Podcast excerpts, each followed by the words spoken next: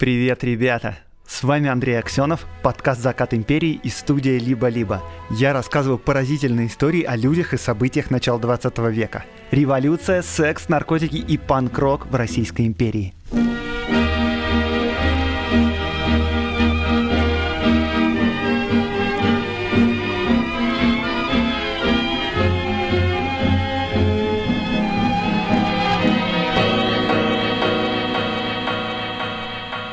Сегодня будет необычный взгляд из прошлого на будущее. В рубрике «Ретрофутуризм» вы привыкли слушать об изобретениях или о вещах каких-то, но сегодня мы поговорим об абстрактном.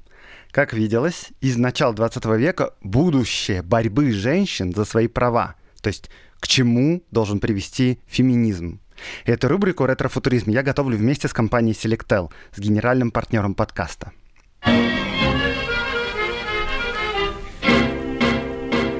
Никола Тесла, известный ученый, изобретатель, имел интересные и несколько неожиданные для своего, но вообще-то и для нашего времени взгляды на феминизм. Во-первых, он был совершенно согласен с тем, что женщины имеют те же возможности, что и мужчины. Вот как он объяснял кажущееся очевидным тогда неравенство по способностям. Цитата. На протяжении бесчисленных поколений социальное подчинение женщин естественно приводило к частичной атрофии умственных способностей, которыми, как мы теперь знаем, женщины наделены не меньше, чем мужчины. Но женский ум продемонстрировал все те же возможности, что и мужской. И в будущем эти способности будут только усиливаться. Средняя женщина будет так же образована, как и средний мужчина, а затем и образована лучше – поскольку женщины активнее, чем мужчины, стимулируют дремлющие способности своего мозга. Женщина поразит цивилизацию своим прогрессом. Но это еще не все, потому что после этого Тесла приходит к интересным выводам. Женщина, говорит он, уже сейчас стала не победителем, как ей кажется, а жертвой. В ее жизни нет удовлетворения. Она пытается достичь того, что ей недоступно. Он говорит, что феминистки почему-то стараются сделать себя как можно более похожими на мужчин в одежде, в голосе, даже пытаясь соревноваться в спорте. В итоге жизнь становится все более напряженной, наполненной стрессом. Беспокойные и неудовлетворенные люди стараются достичь чего-то, что им недоступно объективно, просто исходя из возможностей самого физического тела или, например, из-за недостатка таланта. И это, говорит Тесла, плохо для мира. Э, я бы сказал, что Тесла описал прямо сегодняшний день не только в отношении женщин, конечно, но и в отношении мужчин тоже.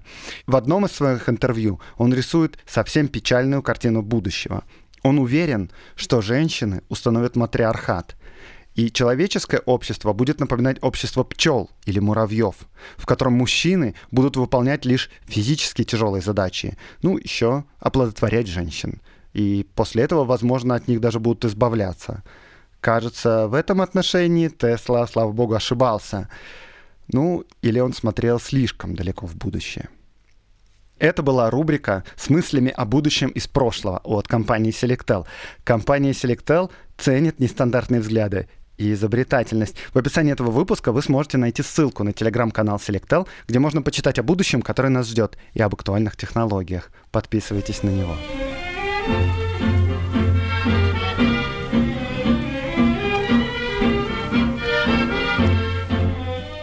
Перед прослушиванием этого выпуска рекомендую вам открыть карту Африки.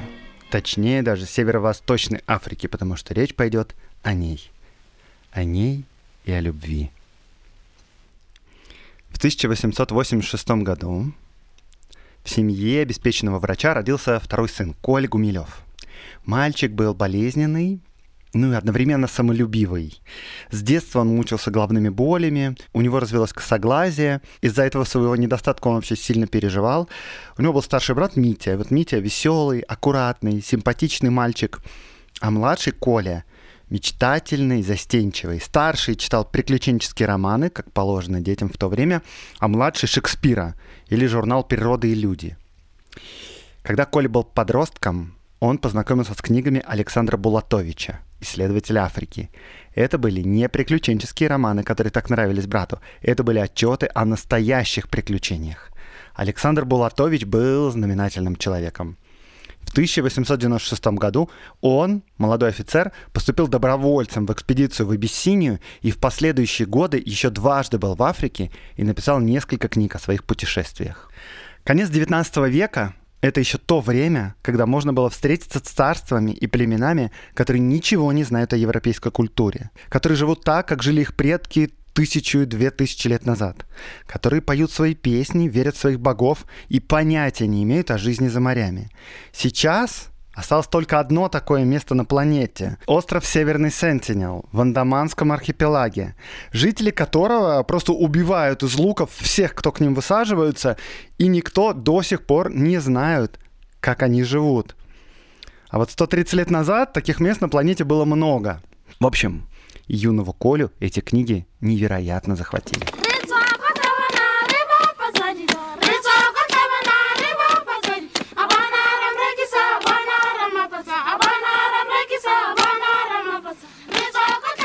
Конце 19 века Абиссиния, или Эфиопия, как мы сейчас называем, она оставалась последней независимой страной на африканском континенте. В это же время в Европе были государства, которые опоздали к дележке заморских территорий. У всех нормальных стран есть колонии. Ну, у Англии и Франции, понятно, есть, но вообще-то есть там, скажем, у Голландии, у Португалии есть. А вот есть еще две страны, которые только недавно собрали себя из кусочков, как пазл, и такие оглянулись вокруг и говорят «Привет, мир!» А вот и мы, и мы тоже хотим колонии. Смотрят вокруг, а все приличные места разобрали еще в 17 веке. Неприлично быть великой европейской державой без колоний. Чем мы хуже всех? И вот Италия обратила внимание на последнее, что осталось в Африке, незавоеванное, на Абиссинию.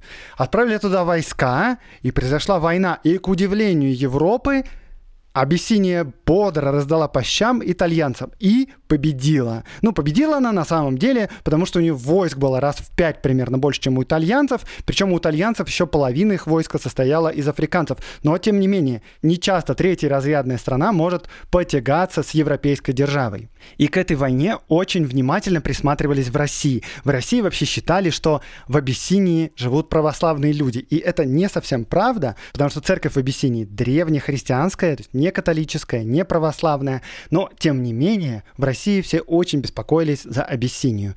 И после этой войны русский Красный Крест отправил экспедицию в Абиссинию, чтобы лечить африканцев. И с этой экспедицией отправился 26-летний молодой Корнет Булатович. В 1896 году русский отряд прибыл в Джибути, и их путь лежал в Адисабебу, в столицу, которую совсем недавно построил император Абиссинии Менелек II.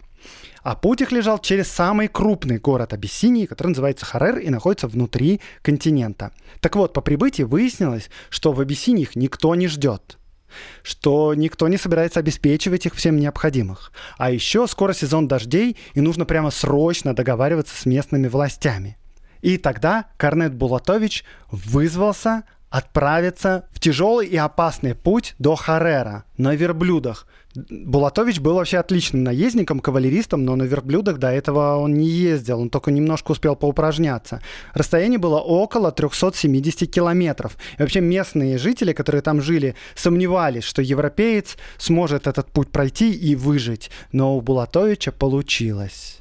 Российскому Красному Кресту решили работать в Абиссинии, и через некоторое время экспедиция добралась до столицы. Еще Булатович во время своих путешествий один раз чуть не погиб, потому что на него напали разбойники посреди пустыни, угнали у него мулов, и только чудом он спасся, потому что его встретил другой русский путешественник, Николай Леонтьев, который служил советником у Менелика II.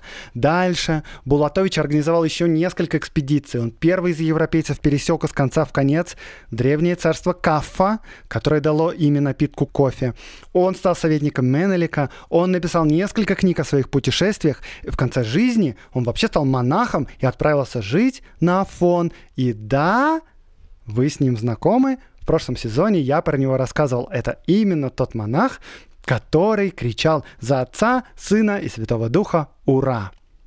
В общем, Книги Булатовича о путешествиях по Абиссинии невероятно взволновали юного Коля Гумилева. Опасные путешествия, смелость, решительность молодого офицера, служба русскому императору, дружба с императором Абиссинии, экзотика дальних стран – все это невероятно впечатлило мальчика, и с тех пор он не мог выкинуть Африку и Абиссинию из головы. А еще Коль Гумилев не мог выкинуть из головы девушку Аню по фамилии Горенко.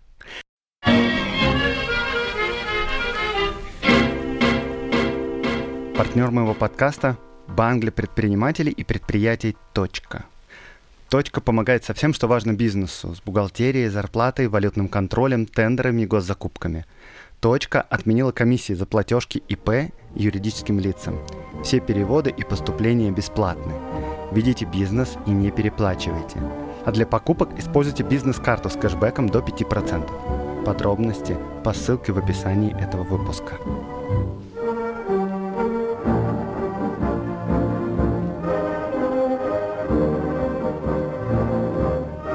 Когда Коле было 17 лет, он жил в царском селе и познакомился там с 14-летней Аней, тонкой, гибкой девушкой с прекрасными глазами и влюбился.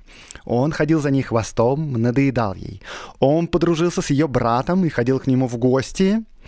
И Аня, конечно, думала, что это он делает специально, чтобы почаще ее видеть. Он делал разные глупые поступки самому Коле. Они казались возвышенными и рыцарскими. Но Аня и ее подругам они казались странными. Вот какие есть воспоминания. Например, был день рождения Ани, и в доме собрались ее юные приятельницы и приятели, и все с подарками и цветами.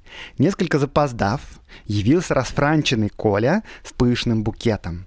Мать Ани, Инна Эразмовна, сказала не без иронии. «Ну вот и Коля, и уже седьмой букет у нас на столе. Ставьте его сюда в дополнение к остальным».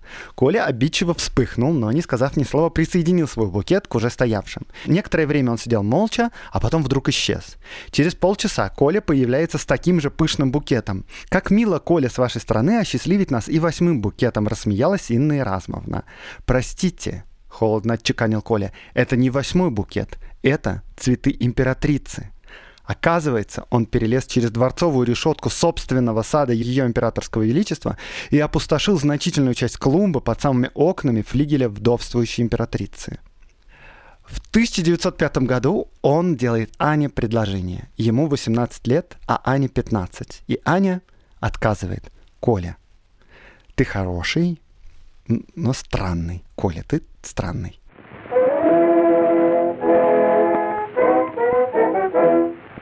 После этого они не виделись два года.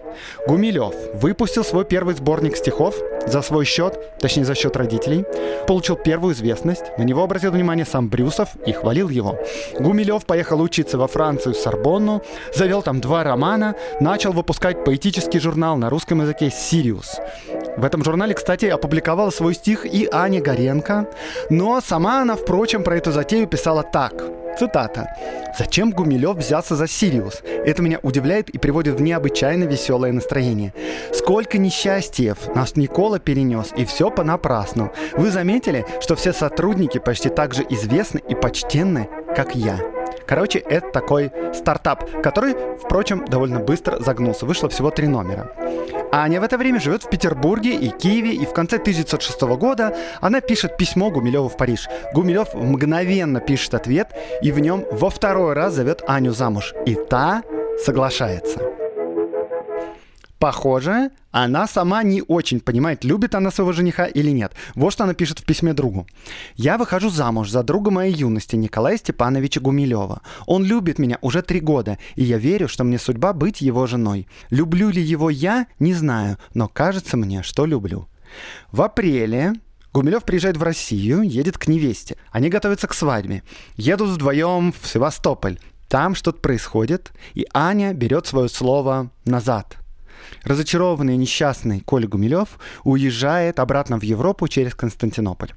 В Париже он предпринимает попытку самоубийства. Ну, это тогда в норме вещей. Всякий приличный человек в то время должен был попробовать себя убить в молодости, особенно если бы поэт. Все закончилось хорошо.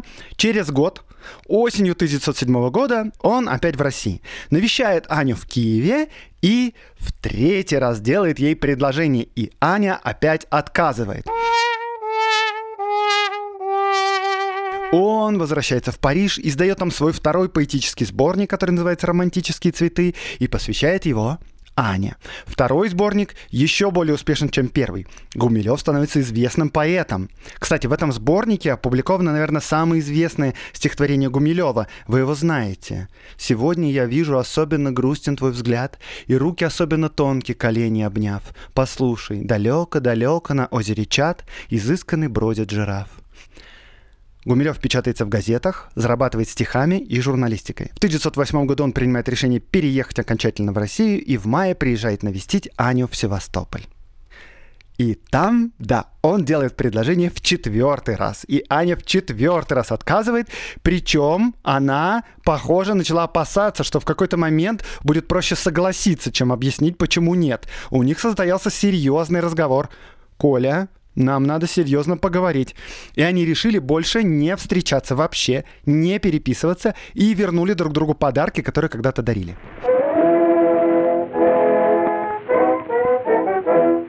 Коля переезжает в Петербург, поступает в университет, ну, учится там редко, мало. В это время он впервые попадает в Африку, но пока что не в Абиссинию, а в Египет, в Каир. Оттуда Гумилев посылает открытку Брюсову. Был бы Инстаграм, можно было бы просто фоточку выложить, но Гумилев пишет. Дорогой Валерий Яковлевич, я не мог не вспомнить вас, находясь близ медлительного Нила, там, где озеро Меридов, царство пламенного Ра. Но, увы, мне не удается поехать вглубь страны, как я мечтаю. Посмотрю сфинкса, полежу на камнях Мемфиса, а потом поеду не знаю куда, но только не в Рим. Может быть, в Палестину или в Малую Азию. Адреса у меня нет.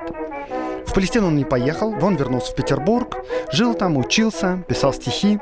Как-то приходит к нему письмо от Ани. Я приезжаю в Петербург, встретьте меня на вокзале. Приезжает Аня на вокзал, и что же она видит? Она видит Николая Гумилева в сопровождении двух дам, и Коля делает удивленное лицо. Оказывается, он не получил записки Ани. И знаете, гулял тут случайно. А это, кстати, Аня, мои близкие подруги. Угу. Гулял. На вокзале с двумя дамами и не получил записку. Коля, ты милый, но странный. В это же время Гумилев начинает приходить на тусовки в башню Вячеслава Иванова. Надеюсь, вы помните про нее. И у всех э, Николай Гумилев в основном вызывает веселое такое недоумение. Век модерна и декаданса. Гумилев косплеит гвардейских офицеров. Ходит на собрание поэтов в белых перчатках, в цилиндре. Все сидят на полу, на подушках, а Гумилев на стуле, прямой как палка.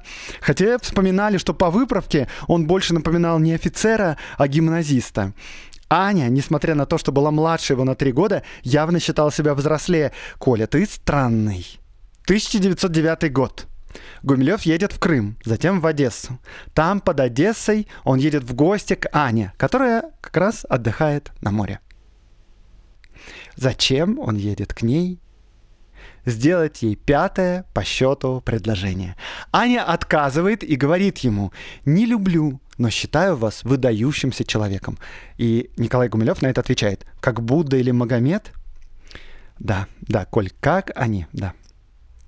Летом 1909 года Гумилев, наконец, начинает планировать свое первое настоящее путешествие в Африку. Не в колониальный Каир, а в Абиссинию. 26 ноября 1909 года он выехал в Киев на гастроли. Он выступает со своими стихами на вечере «Остров искусств». На концерт приходит Аня, она живет в Киеве, если вы помните. После концерта Гумилев приглашает ее выпить чашку кофе и в шестой раз, то есть в шестой задокументированный раз, делает ей предложение. И получает согласие.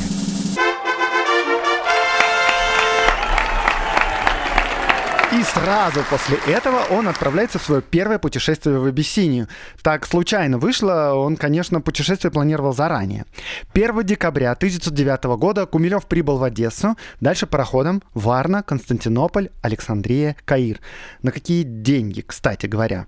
Ему 27 лет, родители ему помогали мало, в основном он зарабатывал стихами и статьями в газетах. Но вообще, позже Чуковский, например, поражался скромному бюджету путешествий Гумилева. Но вообще, я по своему опыту вам говорю, Отсутствие денег не причина отказываться от путешествий. Я был много где, в Европе, в Азии, никогда отсутствие денег меня не останавливало. Если вы хотите путешествовать, то возможность есть всегда. Но вообще в Каир Гумилева пришел гонорар из журнала «Аполлон», и этот гонорар пришелся очень кстати. Поэт из Каира едет на юг. В конце декабря он прибывает в порт Джибути, в центр французского Сомали, в то место, откуда началось путешествие Булатовича. Кстати, русский поэт не был единственным поэтом в Абиссинии даже не был единственным поэтом-символистом. За 30 лет до этого и за 15 лет до путешествия Булатовича в Харере, в этом самом крупном городе Абиссинии, жил французский поэт Артюр Рембо. Более того, он занимался там бизнесом, пытался продавать ружья императору Абиссинии Менелику, и Гумилев про это, конечно, знал. Гумилев пишет письма из Абиссинии. Ане, Вячеславу Иванову, Кузьмину, Брюсову. Кузьмину он пишет вот что. Вчера ехал 12 часов, 70 километров на муле. Сегодня мне предстоит ехать еще 8 часов, 50 километров, чтобы найти леопардов. Я в ужасном виде. Платье мое изорвано колючками мимоз, кожа обгорела и медно-красного цвета. Левый глаз воспален от солнца, нога болит, потому что упавший на горном перевале мул придавил ее своим телом. Но я махнул рукой на все. Мне кажется, что мне снятся одновременно два сна. Один неприятный и тяжелый для тела, другой восхитительный для глаз. Я стараюсь думать только о последнем и забываю о первом.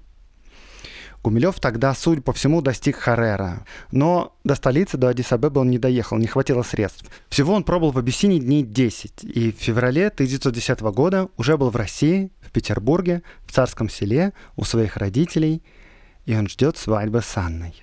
26 февраля в Царское село приезжает Анна Горенко. Гумилев встречает ее на вокзале. Вместе с ним встречает своих приятелей, приглашенных в гости. Это поэт Кузьмин, публицист и шахматист Знос Кабаровский, режиссер Мейерхольд. Все они ехали вместе в одном вагоне с Аней, но не были знакомы. И Гумилев знакомит их, но при этом он не представляет им Аню как свою невесту. Видимо, еще сомневается в решении Ани. В апреле Гумилев пишет прошение ректору университета. Тогда студентам для женитьбы необходимо было разрешение ректора. Перед свадьбой Гумилев спросил у невесты, разрешит ли она ему путешествовать. Она ответила, когда хочешь, когда хочешь. Но вообще рассказы жениха и позже мужа об Африке она слушать не любила. Больше того, она выходила в другую комнату и просила дать знать, когда он закончит все эти рассказы про чужое небо, про сладкий воздух, они оказались скучными, ненужными и даже комичными. И не одна она такая. Потому что на вечерах на башне Иванова, когда Гумилев рассказывал про свою Африку, его рассказы не пользовались успехом. Коля, ты странный. Николая Гумилева было действительно непросто понять. Он как будто старался быть и жить как герой, как поэт – путешественник, как русский офицер. Точнее, он старался жить так, как ему казалось, должен жить поэт, путешественник и русский офицер. Но внутри он, кажется, на всю жизнь оставался мальчиком, который поначалу читал книжки Булатовича о путешествиях по Африке. Ходосевич вспоминал, как много позже, в 21 году, Гумилев организовал поэтическую студию «Звучащая раковина», и там, между анализом стихов и разбором ритмов, Гумилев с огромным удовольствием играл со студийцами в жмурки. Маковский так, например, о нем вспоминал. Мне нравилась его независимость и самоуверенное мужество. Я прощал ему его наивную прямолинейность, так же, как и позу, потому что за мальчишеской его простотой проступало что-то совсем иного порядка. Мука непонятности, одинокости, самоуязвленного сознания своих несовершенств физических и духовных. Он был и некрасив, и не способен к наукам, не обладал памятью, не мог научиться как следует ни одному языку, даже по-русски был малограмотен. И в то же время, как страстно хотел он в жизни, в глазах почитателей, читателей, последователей, особенно женщин, быть большим, непобедимым, противоборствующим житейской пошлости, жалким будням жизни сей, чуть не волшебником, чудотворцем.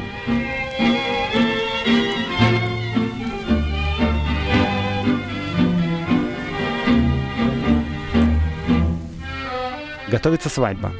Аня поехала к родителям в Киев. Гумилев все это время сидит как на иголках, нервничает и есть от чего нервничать. Он поехал развеяться к другу, к писателю Ауслендеру в Акуловку. Ауслендер вспоминал, что Гумилев, цитата, посылал запрос в Царское, есть ли письма из Киева, беспокоился, как будто не был уверен в ответе, и, получив утвердительный ответ, попросил лошадей и тут же выехал на вокзал, хотя знал, что в это время нет поезда. Я провожал его, и мы ждали два часа с половиной. Он не мог сидеть, нервничал, и мы ходили и курили. Женщины, что вы с нами делаете, а? 25 апреля в Николаевской церкви села Никольская Слободка Остерского уезда Черниговской губернии студент Санкт-Петербургского университета, дворянин, сын статского советника Николай Степанович Гумилев был обвенчан с дочерью коллежского советника, дворянкой Анной Андреевной Горенко. 1 мая молодожены отправляются в свадебное путешествие в Париж.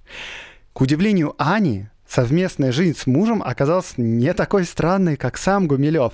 Несмотря на его публичный образ с бритой головой, с цилиндром, с моноклем, в частной жизни он был веселым, даже ребячливым. Гумилева дразнили гусем. И у него с Аней была игра – когда Николай приходил домой с улицы, он кричал «Гуси!», а молодая жена из комнат кричала «Лебеди!», и Николай начинал гоняться за женой по всему дому, чтобы ее поймать.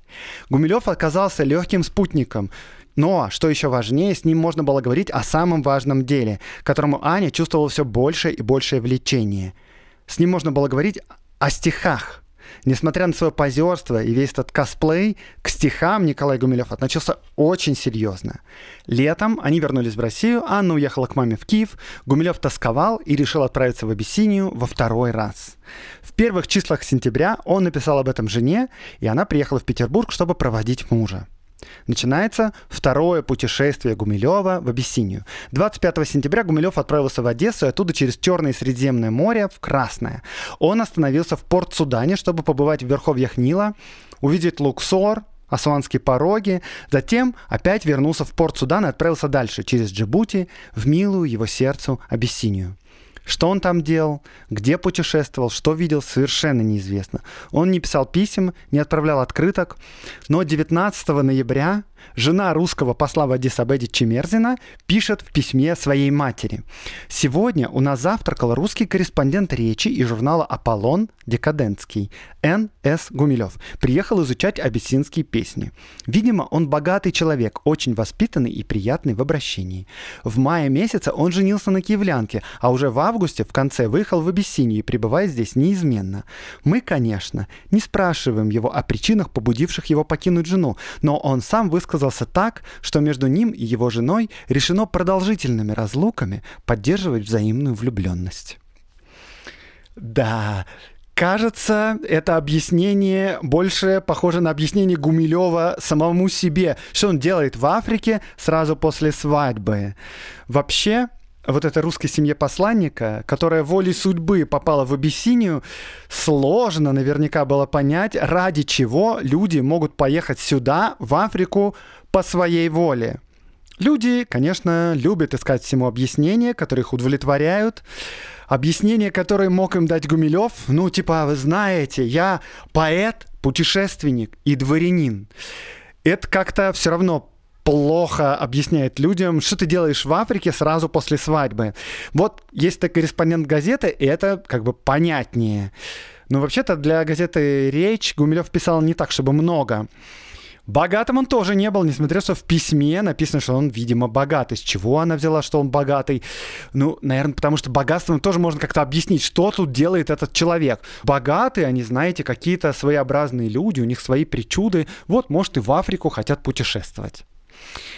25 декабря Гумилев присутствовал на парадном приеме при дворе императора и при участии всего дипломатического корпуса и трех тысяч абиссинцев. Записи об этом приеме сохранились, нам подавали европейские блюда, а под конец обеда угощали ветеранов императорской гвардии, тех самых, которые побили итальянцев. Они сидели на коврах и циновках у низких столов, и им выносили туда сырое мясо, черные кислые блины с соусом из меда и хмеля. На троне восседал его императорское высочество Ли Идж Иесу. Не Менелик II. Кстати, Иесу происходит от слова Иисус, естественно. Менелик II уже два года не появлялся на публике. Даже ходили слухи, что он на самом деле умер. И новости это скрывают от народа, чтобы править от его имени. Но на самом деле он перенес удар, его разбил паралич, и он назначил наследника своего внука, подростка Лиджи Иесу. А регентом назначил Раса Тесему. Рас — это высший дворянский титул в Абиссинии, то есть по-нашему это князь. Гумилев занимался сбором абиссинских песен и для этого подружился с местным поэтом по имени Ата Йосеф, что значит «абиссинский поэт». Болатович говорил, что поэтов в Абиссине было два вида – Азмари и Лалибала. Вот вам записи Булатовича. Азмари поют, аккомпанируя себе на однострунном инструменте вроде скрипки, называемом массанка. Лалибала же поет героические куплеты со страшным пафосом, и при нем состоит хор из нескольких мальчишек или девочек, которые поют припев. Эти певцы представляют из себя совершенно отдельное сословие, не подчиняющееся общим законам. Никто не имеет права тронуть их под угрозой самого строгого наказания, и певец имеет право высмеивать кого угодно, хоть самого императора, в глаза.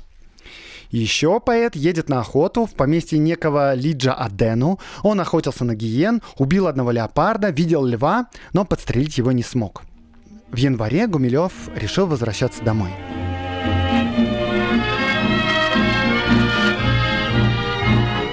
Надо сказать, что Абиссиния в то время это не совсем дикое место, в котором не знают, кто такие европейцы и совершенно никак не устроена жизнь. В крупных городах, как вы поняли, там живут европейцы, везде можно найти гостиницы. Но, конечно, это все не похоже на Европу. Люди там живут, как жили раньше. То есть, чтобы путешествовать в Абиссинию, не нужно быть каким-то сумасшедшим путешественником, который терпит невероятные лишения. Это скорее такое путешествие за экзотикой. Но да, конечно, сегодня такой экзотики наркотики мы нигде не найдем. 25 марта 1911 года он приезжает к жене в царское село совершенно больной. Он подхватил какую-то африканскую болезнь. В конце апреля в редакции журнала «Аполлон» Гумилев делает доклад о своем путешествии, рассказывает, как там и что.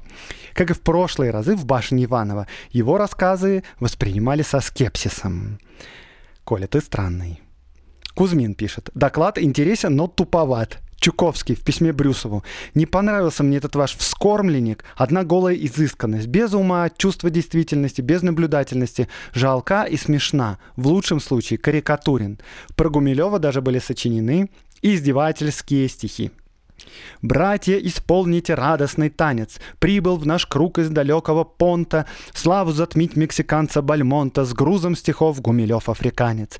Трон золотой короля Менелика гордо отвергнув, привез он с собою поезд стыдливости, взятый им с бою у эфиоплянки пылкой и дикой. И, возвратившись к супруге Налона, ждавшей героя, верней Пенелопы, он ей рога молодой антилопы с нежной улыбкой поднес благосклонно. Рога, да. Прикол, конечно. Э, надо сказать, что вместе со скепсисом в отношении к его путешествиям Гумилев обзаводился и последователями, но своеобразными. Вот поэт Владимир Нарбут тоже отправился в Абиссинию. Однако рассказы его, говорят, были такими бессвязными, что слушатели сомневались, действительно ли он был в Африке. Может быть, он в Акуловке все это время провел. Нарбут предложил Гумилеву проверить его. Дальше состоялся такой разговор. Цитата. «Как же я тебя экзаменовать буду?» – задумался Гумилев. «Языков ты не знаешь, ничем не интересуешься. Хорошо, что такое текели?» «Треть рома, треть коньяку, содовая и лимон», – быстро ответил Нарбут. «Только я пил без лимона». А и Гумилев тут сказал какое-то еще туземное слово. Жареный поросенок. Не поросенок, а вообще свинина. Ну ладно, а скажи мне теперь, если пойдешь в Джибути от вокзала направо, что будет? Сад. Верно, а за садом – каланча.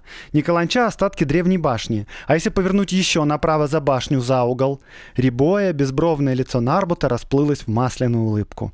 При дамах неудобно.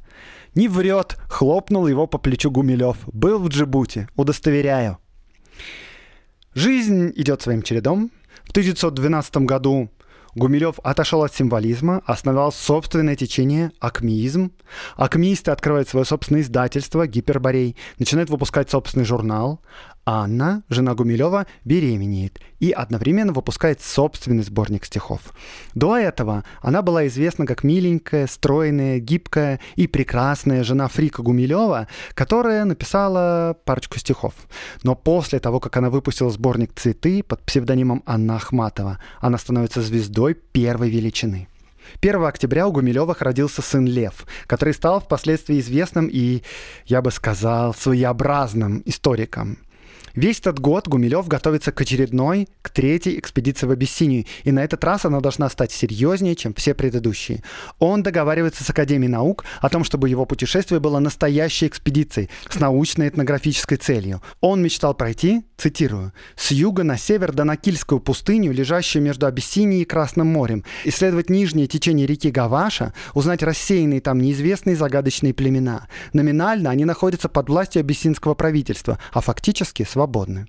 Академия, правда, посчитала этот маршрут слишком дорогим, и тогда Гумилев предложил другой вариант – изучить юго-восточную часть Эфиопии в районе границы с нынешней Кенией.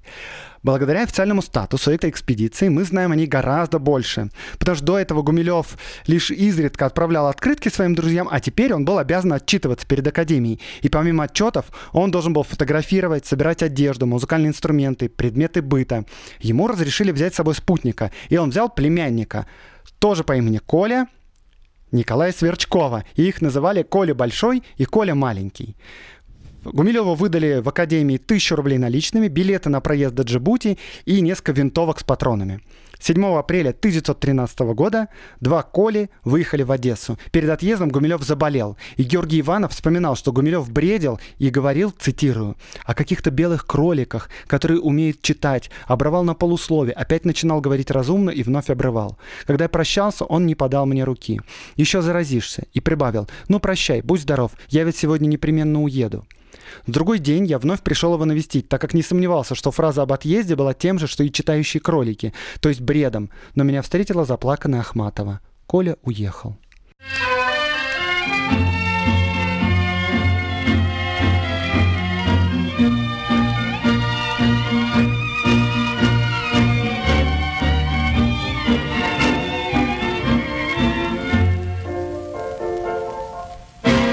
Да, Гумилев был не из тех, кто сдается. 10 апреля Гумилев и Сверчков на пароходе «Тамбов» отправляются в Стамбул. Прямо в это время Турция терпит поражение и стремительно теряет территории в войне против своих бывших провинций Греции, Сербии, Болгарии и Черногории. В Стамбуле они знакомятся с турецким посланником Азарбеем, который направляется тоже в Харер и решает дальше плыть вместе. Они приплывают в Красное море, прибывают в Джибути, и к этому моменту в Джибути уже построили железную дорогу. Через три дня путешественники садятся на поезд, но местная дорога построена так плохо, что паровозы еле ползут. На станции Айша в 260 километрах от Джибути пассажирам объявили, что дождями размыло пути и что поезд дальше не пойдет. Большинство пассажиров вернулось на том же поезде в Джибути, но Гумилев, Сверчков и турецкий посланник Мазар Бей, которого они уговорили на авантюру, выпросили у местных рабочих дрезину и поехали на ней 80 километров по размытому пути. Достигнув города Дыре-Дауа, Гумилев нанял себе слуг охранников, которых на местном языке зовут ашкеры, и переводчика. И Гумилев в связи с этим такие подробности дает. Чтобы быть уверенным в своих ашкерах, необходимо записать их у поручителей, у городского судьи. Я отправился к нему и имел случай видеть абиссинский суд. Суд был между абиссинцем и арабом, и Гумилев описывает его иронически. В абиссинском суде, по его словам, выигрывает тот, кто больше заплатит судье. Дальше они двигаются с караваном в Харер. По воспоминаниям издалека Харер прекрасен. Белые дома на холме, как из восточной сказки. Но вблизи, конечно, это грязный восточный город. Узкие улицы, кое-как сделанные дома, овраги с костями животных, нищета, болезни. В Харере нужно нанять мулов, и опять даю слово Гумилеву. Кто думает, что в Абиссинии легко купить мулов, тот очень ошибается. Специальных купцов нет, мулиных ярмарок тоже. Ашкеры ходят по домам, справляясь, нет ли продажных мулов. У абиссинцев разгораются глаза. Может быть, белый не знает цены, его можно надуть. Тут Гумилев обнаруживает, что старается его надуть не только продавцы мулов, но и собственный переводчик, который за его спиной договаривается с продавцами мулов и с хозяином гостиницы, чтобы немножечко заработать сверху. Гумилев выгоняет его, идет за советом к европейцам в местную католическую миссию. И там он знакомится с епископом. Гумилев не называет имя епископа, но, скорее всего, это был епископ Жером, друг французского поэта Артюра Рембо, который когда-то давно здесь жил. Гумилев не знал, что Рембо дружил с епископом, и не спросил у него о Рембо, а это было бы интересно. Еще этот Жером познакомил его с дедьязмагом Расом Тафари. Дедьязмаг — это губернатор, а Рас — это князь, как я говорил, а Тафари — это его имя. И этот Растафари тоже принадлежит к древней Соломоновой династии. И, возможно, кому-то из вас знакомо это имя. А если нет, то, надеюсь, я вас удивлю. Вы знаете подзаголовок моего подкаста, и, честно признаться, если про революцию, секс и панк-рок более-менее легко находить истории, то с наркотиками сложнее, поэтому вот вам, ребята, наркотики. Вы, конечно, слышали про растаманов – чуваков в дредах, которые слушают регги, крутят косяки. Растаманы, как следует из названия, это люди раста. Э, но корректнее их называют растафарианцы или растафари. Да, заметили? Губернатор Харрера — это Рас Тафари. Это не случайно, это не совпадение. Значит, как вы помните, тогда наследником императора Менелика был Лидж Иесу. Но позже он почему-то перешел в ислам. После этого в Абиссинии произойдет небольшая гражданская война, и в результате нее Растафари из губернатора Харера станет сначала регентом, а потом и императором Эфиопии под именем Хайле Селассия. И он был последним императором единственной африканской страны, которая сохраняла независимость всю свою историю. Он был христианским монархом, который ведет свою родословную от царя Соломона. Теперь к растафарианству. Это христианская религия, которая возникла на Ямайке среди бывших рабов. Они почитали Хайли Селаси, расы Тафари, последнего монарха священной страны, и считали, что их судьба — это вернуться на родину, из которой они когда-то были изгнаны. Родина — это Африка, а библейский Сион — это на самом деле Эфиопия, Абиссиния, страна-колыбель. Еще они в религиозных целях курят траву, крутят дредлоки, исполняют религиозные гимны на слабую долю. А мы все об этом знаем, потому что в 70-е годы ямайский музыкант и растафарианец Боб Марли сделал регги невероятно популярным.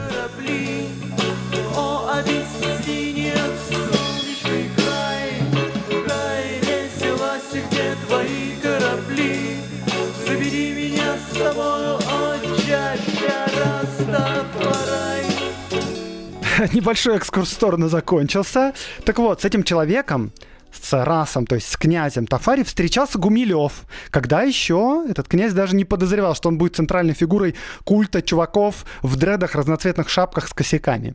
Гумилев, собственно, шел к губернатору за разрешением на проезд по стране и на исследования. Причем, конечно, туда без подарка приходить было нельзя. Два Коли, большой и маленький, в качестве подарка купили ящик вермута. Когда Рас Тафари станет императором, он построит себе по дворцу в каждом городе страны. А сейчас его дворец, по воспоминаниям Гумилева, выглядел так. Большой двухэтажный деревянный дом с крашенной верандой, выходящий во внутренний довольно грязный двор. Дом напоминал не очень хорошую дачу, где-нибудь в Парголове или в Тереоках. На дворе толклись десятка-два ашкеров, державшихся очень развязно. Мы поднялись по лестнице и после минутного ожидания на веранде вошли в большую устланную коврами комнату, где вся мебель состояла из нескольких стульев и бархатного кресла для дяди Язмача. Дядя Язмач поднялся нам навстречу и пожал нам руки. Он был одет в шамму, как все абиссинцы, но по его точенному лицу, окаймленному черной вьющейся бородкой, по большим, полным достоинства газельим глазам и по всей манере держаться в нем сразу можно было угадать принца. Вермут и мне помог, Губернатор сказал, что без приказа столицы он сделать ничего не может. И тогда Коли предложили сфотографировать его и жену. И Тафари с воодушевлением согласился Смотрите фоточки на днях в моих соцсетях. Об административных талантах губернатора Гумилев отзывался таким образом. Тафари мягок, нерешителен и непредприимчив. Порядок держится только вице-губернатором Фитурари Габре. Этот охотно раздает по 20-30 жирафов, то есть ударов бичом из жирафьей кожи, и даже вешает под час. Сохранилась синяя записная книжка – она находится до сих пор в Кунсткамере в Петербурге. На обложке этой книжечки написано «Галасские, хараритские, сомалийские и абиссинские вещи, собранные экспедицией Н. Гумилева 1913 года от 1 мая до 15 августа». Обложка этой книжки в манере Гумилева разрисована голова африканца, белый человек в тропическом шлеме, фигурки разных зверей и еще череп. И по этой книжке можно судить о маршруте, по которому они прошли, и сведения почти обо всем, что тогда собрал Гумилев для музея. На странице 14 нарисована схема путешествия. Гумилев побывал в Харере, Джиджиге, в районе Мету, в Ванийской пустыне, на реке Уаби, в Шейх-Гусейне, в районе Арусии, в Черчевских горах. Это все восток центральной части Абиссинии, Армении и область, которая примыкает к Сомали. Значит, в Черчевских горах они по ночам отгоняли гиен ружейными выстрелами. Коля маленький, Николай Сверчков, рассказывал, что через реку Уаби, которая кишела крокодилами, они перебирались в корзинах, которые были подвешены на канате. Перебирая канат руками, можно было двигать корзину к берегу. В городе Шейх Гусейн путешественники посетили могилу святого, который, собственно, и дал имя городу. Рядом с могилой располагалась священная пещера, из которой грешникам невозможно было выбраться. Опять цитата. «Надо было раздеться до нога и пролезть между камней в очень узкий проход. Если кто застревал, он умирал в страшных мучениях. Никто не смел протянуть ему руку, никто не смел подать кусок хлеба или чашку воды». Гумилев, само собой, испытал себя и выжил. 11 августа Гумилев лечит европейскими таблетками от малярии хозяйку дома, в котором они жили. Через два дня у нее рождается сын, и его в честь гостя назвали Гумило. Цитата. «Я собирал этнографические коллекции, без стеснения останавливал прохожих, чтобы осмотреть надетые на них вещи, без спроса входил в дома и пересматривал утварь, терял голову, стараясь добиться сведения о назначении какого-нибудь предмета у непонимавших, к чему все это хараритов. Надо мной насмехались, когда я покупал старую одежду. Одна торговка прокляла, когда я вздумал ее сфотографировать, и некоторые отказывались продать мне то, что я просил, думая, что это нужно мне для колдовства. Для того, чтобы достать священный здесь предмет, челму, который носят харариты, бывавшие в в Мекке, мне пришлось целый день кормить листьями ката, обладателя его, одного старого полоумного шейха. Кат – это легкий наркотик, который употребляют в Африке. Вообще, конечно, местным людям не было понятно, зачем это белый европеец хочет купить старую одежду. Э, ты что, хочешь, моя жена сошьет тебе новую рубаху, прям такую же, как у тебя, один в один, даже лучше. Что? Ты хочешь вместо этого старое рваное платье моей бабушки? Типа, зачем? Ну как зачем? Очевидно, что для колдовства. Для чего же еще? Короче, в начале сентября два Коли с огромной коллекцией, с записями, садятся на пароход в обратный путь. 20 сентября 1913 года они в Петербурге. Все собранные Гумилевым вещи, так же, как и фотографии с путешествия, хранятся в кунсткамере – больше в Абиссинию Гумилев не ездил. Ахматова говорила, что, по словам Гумилева, он искал в Абиссинии золотую дверь. Вернувшись в Петербург в 1913 году, он признался своей жене. Золотой двери нет. В 1914 году Николай Гумилев и Анна Ахматова разошлись. Есть музей этнографии в городе этом, над широкой, как Нил, многоводной Невой. В час, когда я устану быть только поэтом, ничего не найду я желаний его. Я хожу туда трогать дикарские вещи, что когда-то я сам издалека привез. Чует запах их странный, родной и зловещий, запах ладана, шерсти звериной и роз. И я вижу, как знойное солнце пылает, леопард, изогнувшись, ползет на врага, и как в хижине дымной меня поджидает для веселой охоты мой старый слуга. А теперь, дамы и господа, группа «Спасибо!» Сегодня я вижу